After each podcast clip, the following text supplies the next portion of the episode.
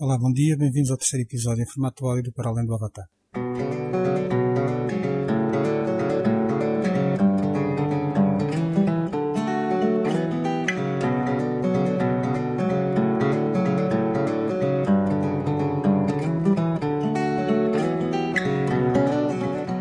Mais do que discutir estratégias e aspectos específicos de um determinado jogo, quando estamos a falar em MMOs, uma das questões que sempre me cativou prende-se com a caracterização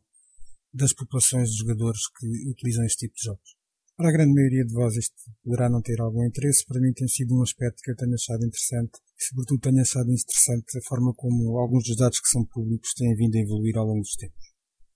Estudar este tipo de situações é extremamente complexa, por um lado porque uh, os dados que existem estão nas mãos das firmas que possuem os jogos e que na sua grande maioria não os divulgam, mas por outro lado porque o próprio estudo em si é extremamente complexo porque envolve vários, vários aspectos. Alguns deles prendem-se, e citando só três deles, saber com quem joga este tipo de jogos. O segundo aspecto será uh, o porquê que joga, e sobretudo não o porquê de, de, iniciar o jogo, mas o porquê que fica, o que é que o leva a ficar durante meses e anos a fios ligado a um jogo. E o terceiro aspecto, também importante, prende-se com a natureza das interações que o jogo permite. Ou seja, se os MMOs na sua essência são jogos, eles não deixam, contudo, ser ambientes socialmente ricos onde os jogadores interagem minuto a minuto e perceber se o tipo de interações que ocorrem uh, são derivadas uh, dos jogadores ou de eventuais limitações que o jogo possa possuir a este nível não deixa de ser importante para este tipo de estudos. Eu não vou entrar nestes últimos dois aspectos que referi, irei entrar só no primeiro que se prende com quem joga este tipo de jogos uh, e a razão para o fazer é porque no dia 18 de novembro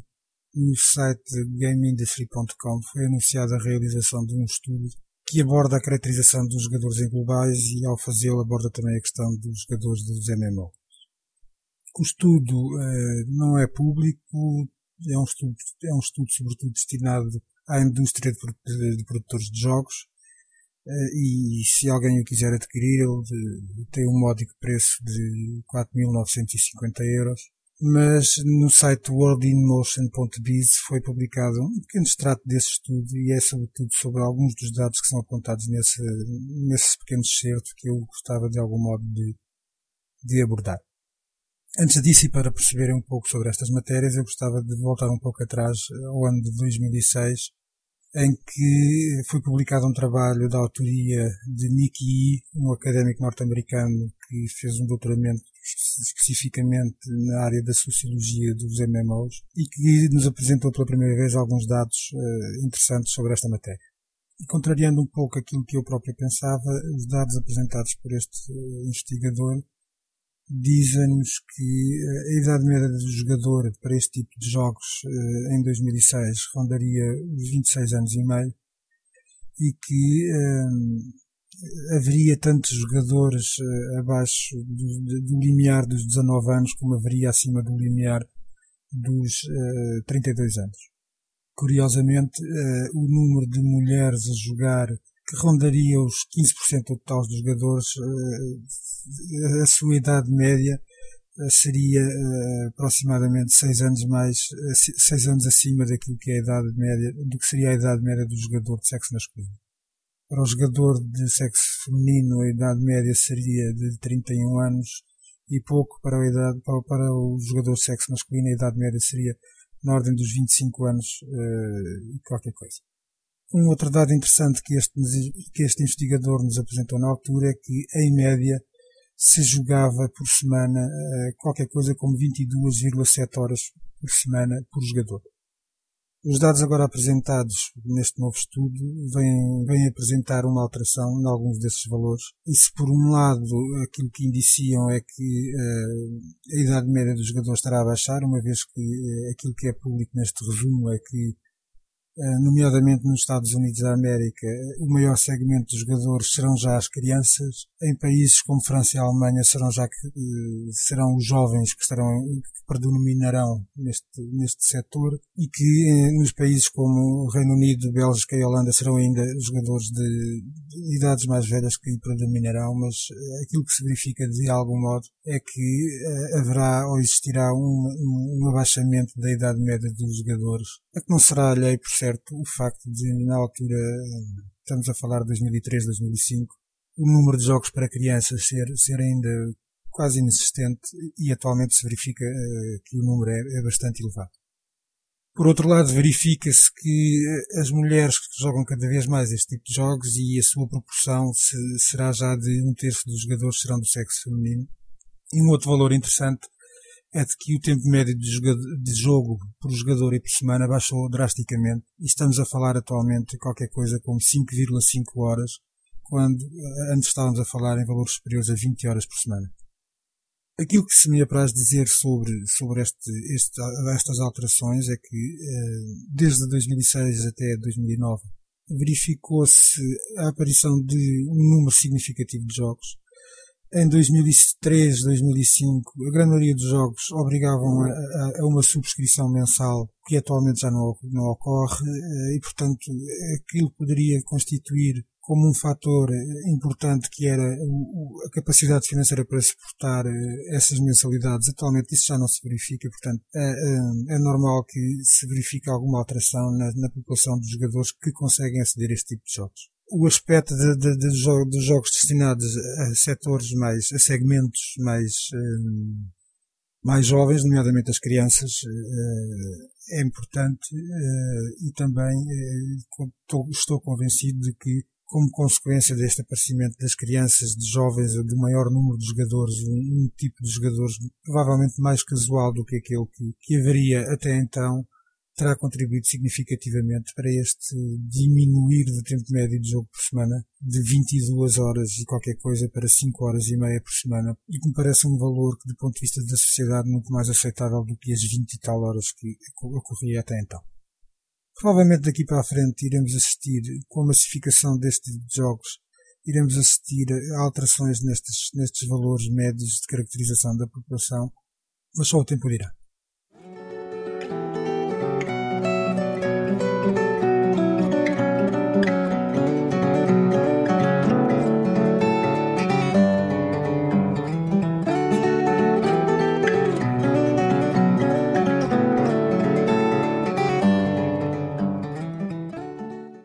No último episódio abordei duas questões que são normalmente colocadas por quem não costuma jogar este tipo de jogos.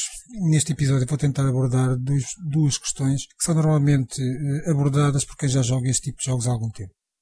A primeira questão tem a ver com a opção que alguns jogos fazem por zonas persistentes versus a opção por zonas instanciadas. A segunda questão, e que do meu ponto de vista está de algum modo interligada com a primeira, tem a ver com uh, se estes jogos são exclusivamente para serem jogados, para serem jogados em conjunto ou se pelo contrário há espaço nestes jogos para uh, o dito jogador solitário poder também participar neste tipo de jogos. No último episódio disse de algum modo que uma das características deste tipo de jogos é, é possuírem na sua totalidade ou em parte zonas persistentes, uh, mas eu acho que não cheguei a definir quais são as suas características. Basicamente pode-se definir zonas persistentes como as zonas onde se verifica a interação entre todos os jogadores, são zonas que existem sempre no servidor e por isso mesmo eh, são utilizadas com vários fins. Para além da, da interação entre os jogadores propriamente.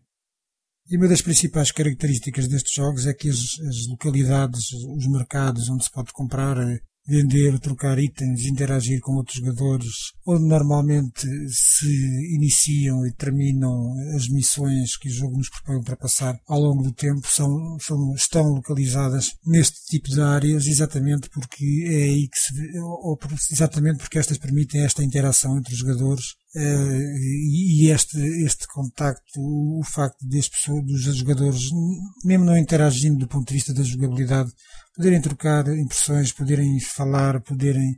ver-se uns aos outros, são muito ricas do ponto de vista um, do estabelecimento das relações entre os jogadores e, e estas zonas são, são extremamente ricas desse ponto de vista. Mas as zonas persistentes, para além de incluírem as ditas localidades, estendem-se na grande maioria destes jogos à quase totalidade das áreas da área de jogo e, e possuem nesse aspecto algumas características eh, que vou tentar eh, resumidamente abordar e depois comparar com eh, as vantagens e desvantagens das zonas instanciadas. E a primeira característica destas zonas é que, precisamente derivada à interação que existe entre, entre todos os jogadores, elas, do ponto de vista das mecânicas de jogo, são um pouco, ou são pouco ricas, por várias razões. A primeira é que, independentemente de permitir que o jogador evolua no decorrer do jogo e, portanto, tenha liberdade, tenha alguma liberdade de, de, de ação, as ações de um jogador não podem nunca colocar em causa a possibilidade de outro jogador um, poder fazer as mesmas ações ou poder ter a mesma experiência de jogo. E desse ponto de vista, um, ou pelo menos até agora, aquilo que, que, este, que, este tipo de jogos apresenta, o tipo de, de diversidade, o tipo de missões uh, que se verificaram até agora são, são muito poucas uh, e um, basicamente podem se resumir a quatro tipos de missões primeira, que consiste em, matar X monstros eh, de um determinado tipo e depois recolher a recompensa da dita missão. A segunda, basicamente, é escoltar uma personagem qualquer de um ponto A até um ponto B. A terceira será uh, encontrar e matar um qualquer uh, inimigo numa área do jogo. E a quarta e última será basicamente a de recolher materiais que se encontram espalhados nas áreas de jogo. A consequência disto é que, do ponto de vista histórico, a liberdade para, para construir histórias muito elaboradas acaba por ser uh, restrita e, em consequência, os jogadores uh, não, não, não se envolvem tanto na história do jogo. Uma outra consequência desta, desta mesma característica é que, uh, estando tudo a decorrer ao mesmo tempo para todos os jogadores, acaba por, por, por se verificar no, no, decorrer do jogo que os jogadores acabam por estar todos a competir um contra os outros ou por chegar primeiro ao sítio Y onde está um inimigo qualquer que tem que se matar e o primeiro a chegar será o primeiro a despachar-se dessa dita missão ou a competir pelos recursos existentes eh, em cada momento no mundo onde se desenrola o jogo o que por vezes, um, em, vez de contribuir para uma, uma coexistência e uma, uma maior sociabilidade entre os jogadores, acaba por funcionar eh, precisamente ao contrário. Quanto às zonas instanciadas, basicamente pode-se definir uma zona instanciada como uma versão do, do mundo para um, um, único jogador ou um pequeno grupo de jogadores e que um, do ponto de vista das mecânicas de jogos, serão, será o que mais próximo se pode encontrar dos, dos jogos offline neste mundo de jogos, neste grupo de jogos uh, online. E desse ponto de vista, sobretudo quando comparado com as zonas anteriores, elas conseguem ser muito mais envolventes uh, para os jogadores do que as anteriores, em que cada um pode jogar ao seu ritmo, sem estar preocupado com as ações que outros, que outros possam ter e implicar eh, no, no jogo de cada um. Na grande maioria dos jogos, estas zonas são utilizadas no, no chamado endgame ou para introduzir algum, alguns, alguma coisa de diferente e de, e de, motivador no percurso de evolução dos jogadores, mas pelo menos num jogo chamado Guild Wars, elas são utilizadas de princípio ao fim do jogo e é curioso verificar uh, não só a discussão de, de, de que de que se esse será ou não um, um MMO, poderá ser classificado como MMO ou não,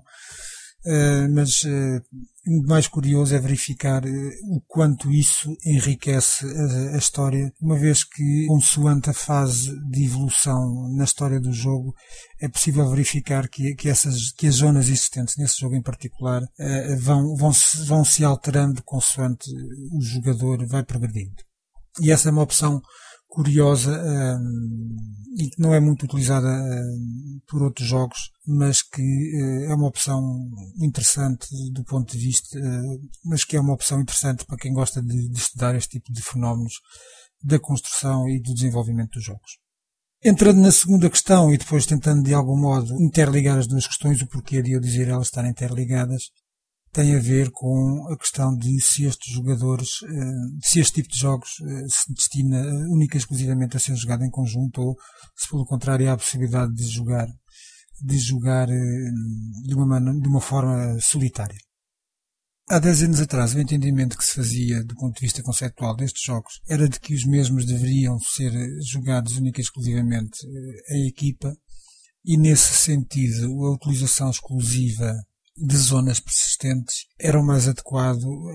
até porque a própria tecnologia não, não tinha evoluído o suficiente para permitir a criação das zonas encapsuladas, mas, como dizia, nesse sentido, a utilização, das, a utilização das zonas persistentes fazia todo o sentido. A consequência dessa utilização resultou, como disse há pouco, em jogos eh, que apresentando algumas características de repetitividade do ponto de vista da mecânica do jogo, tinha hum, como atração precisamente o facto de poder ou de dever ser jogado em equipa, em os jogadores tinham que interagir, tinham de colaborar para ultrapassar os desafios que o jogo lhe propunha. Como consequência disso e da organização natural dos jogadores eh, em grupos, resultou o aparecimento daquilo sobre diversos nomes, como guilds, alianças, eh, irmandades, ou que quiserem lhe chamar, um género de associação onde os jogadores pudessem partilhar algumas experiências e, eh, inclusive, planear algumas ações no âmbito do jogo. O curioso quando se estuda este tipo de jogos é que foi esta capacidade dos jogadores eh, se organizarem em grupos e planearem as, as suas ações no jogo que tornou os desafios até então existentes nos jogos eh, de tal maneira fáceis que obrigou uma resposta por parte de quem constrói estes jogos completamente diferentes. E resulta de algum modo deste, deste facto o aparecimento de zonas instanciadas em que foram introduzidas novas mecânicas de jogo e desafios bem mais difíceis do que até então existiam eh, nos jogos eh, de então. Como consequência, temos aquilo que atualmente é designado pelas, pelos raids para eliminar os inimigos mais difíceis que cada jogo apresenta, em que estes desafios podem muitas das vezes durar de eh, alguns minutos a largas horas para se conseguir atingir o objetivo final. E que será talvez por esta razão que a questão de estes jogos serem só destinados para uma elite de jogadores é muitas das vezes colocada por quem não, não conhece muito bem estes, este tipo de, de, de jogos. Com o ganhar da popularidade dos jogos, verificou-se um fenómeno diferente eh, e que resultou na, na, utilização das zonas instanciadas para um, objetivos um pouco diferentes daqueles que inicialmente tinham sido planeados. A popularidade dos jogos resultou, por um lado, um, numa entrada desejada de novos clientes uh, por parte dos produtores, mas resultou sobretudo também numa alteração significativa da cultura existente no, no seio de, da comunidade dos jogadores. Ou seja, se até então tínhamos um grupo restrito de jogadores que partilhavam um gosto pela mecânica, pelas mecânicas de jogo até então existentes, os novos jogadores, sobretudo a grande maioria deles oriundos dos jogos offline, olhavam para estes jogos como jogos eh, menos atraentes precisamente pelo facto das suas mecânicas de jogo serem limitadas. Outra das características que era comum a esses jogadores é que estes jogadores não estavam habituados a jogar a equipa e sentiam-se de algum modo intimidados por terem de partilhar a sua experiência de jogo com outros jogadores que poderiam possuir objetivos distintos dos seus. Isto resultou, de algum modo, numa necessidade das empresas produtoras de jogos terem de responder àquilo que era procurado por um grupo de jogadores bem distintos daqueles que originalmente eh, frequentavam este tipo de jogos. E se isto começou por ser um fenómeno que afetava inicialmente um pequeno grupo de jogadores,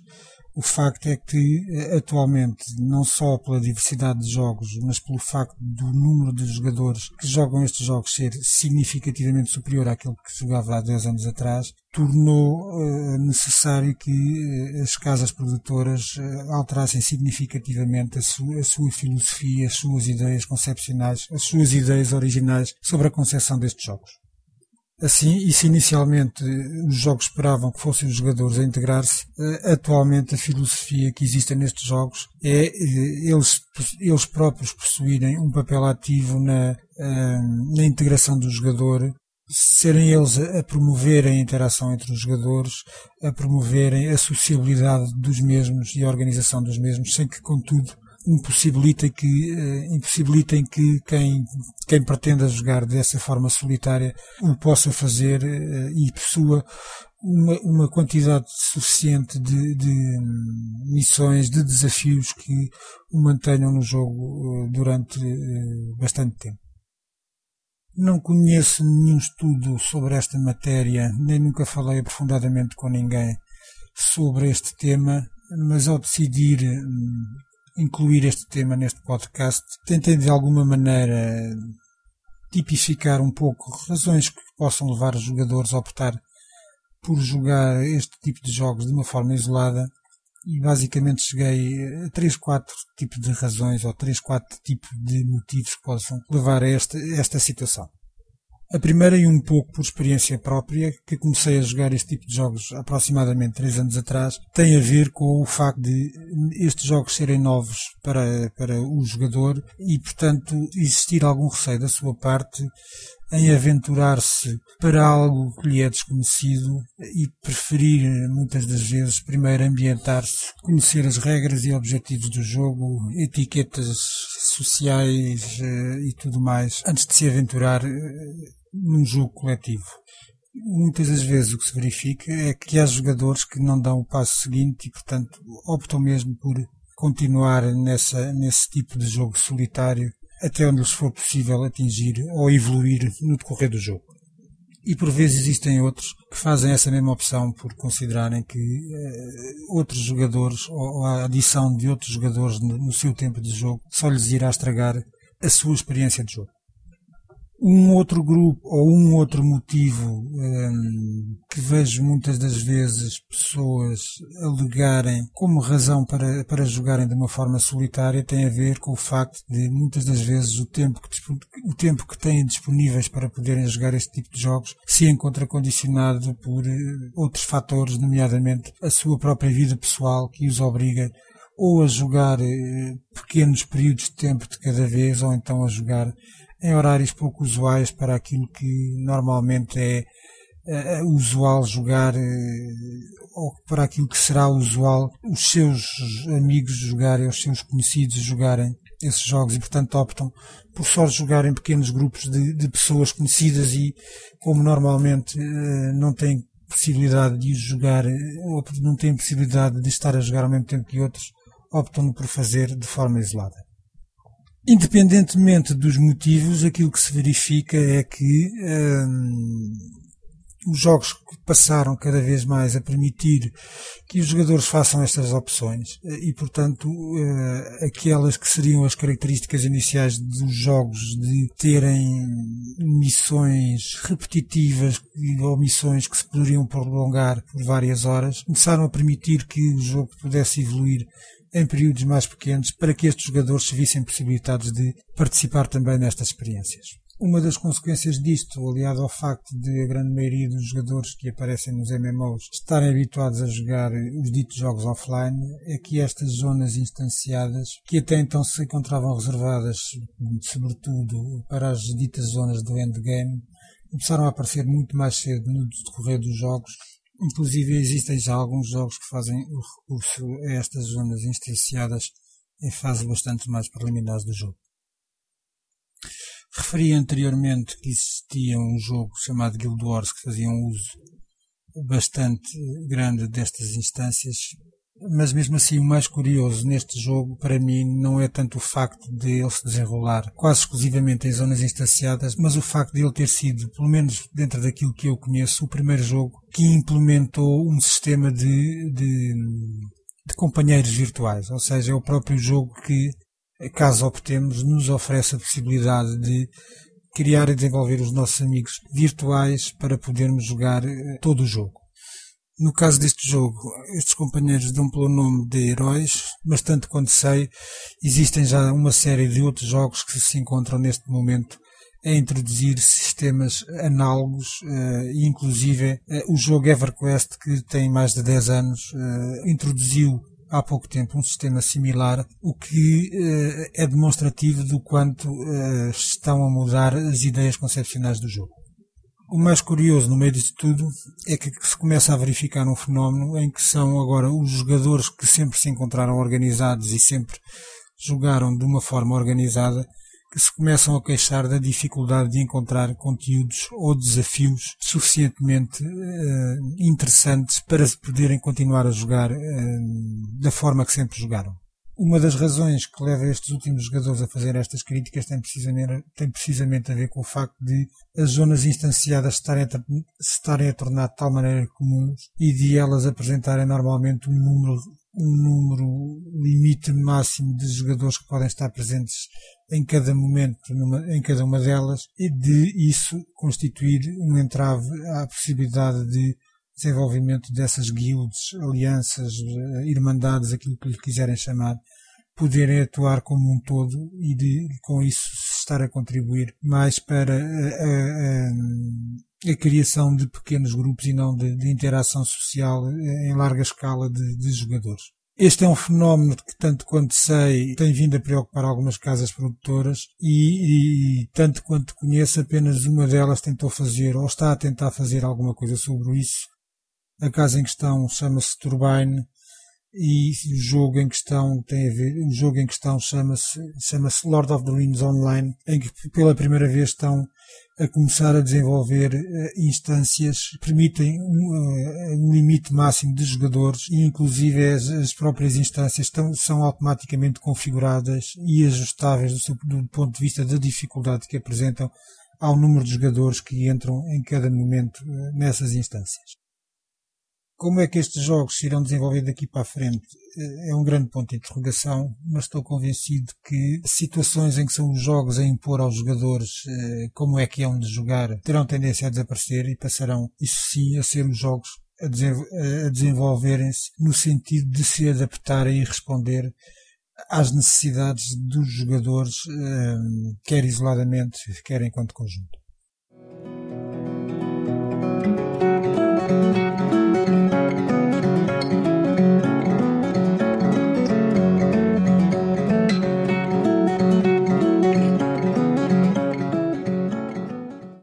Passando então às notícias destes últimos 15 dias,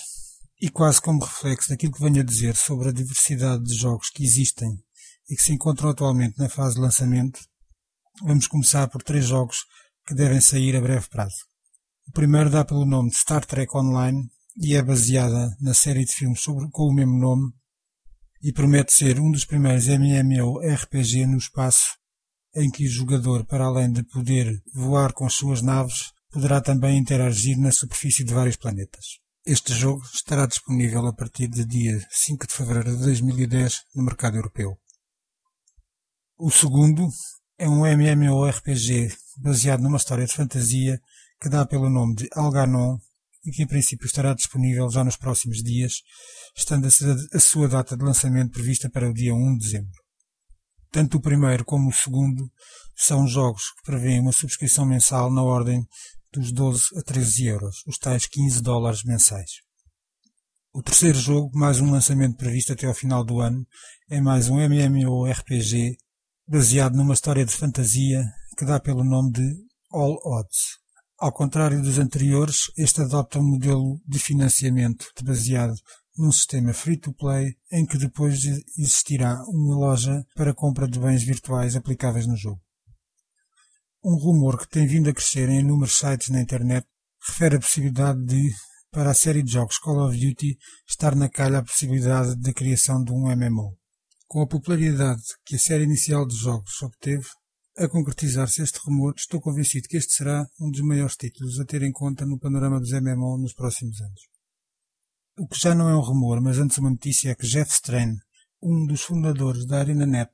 e que participou na produção de jogos como Diablo e World of Warcraft, voltou e está a planear um novo MMO. Para já as notícias são curtas. Sabe-se fundou uma nova empresa chamada Undead Labs. Está a planear um novo MMO em que o tema central será os zombies e que o mesmo será exclusivamente produzido para o mercado das consolas. Segundo este, os zombies serão a nova moda nos MMO daqui a uns anos, daí a razão da sua escolha. O que também não é rumor, mas antes uma notícia, é que a NASA se encontra a preparar o lançamento de um novo MMO sobre exploração espacial. Seguindo o exemplo daquilo que o exército norte-americano fez quando criou o seu jogo American Army, a NASA prepara-se agora para lançar um novo jogo, este sobre exploração espacial, em que o principal objetivo será sensibilizar as pessoas para aquilo que é a sua área de intervenção e, eventualmente, identificar e selecionar potenciais candidatos para a empresa.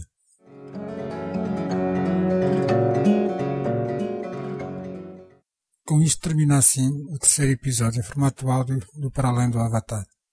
A partir de agora, e para além do espaço do blog e do programa iTunes, é ainda possível encontrar este podcast no site mmo.mygames.pt. Foi estabelecido entre esse site e este podcast uma parceria no sentido de, por um lado, divulgar o podcast e, por outro, utilizar o podcast como forma de veicular algumas das notícias sobre MMOs que constam desse site. Adeus e até à próxima.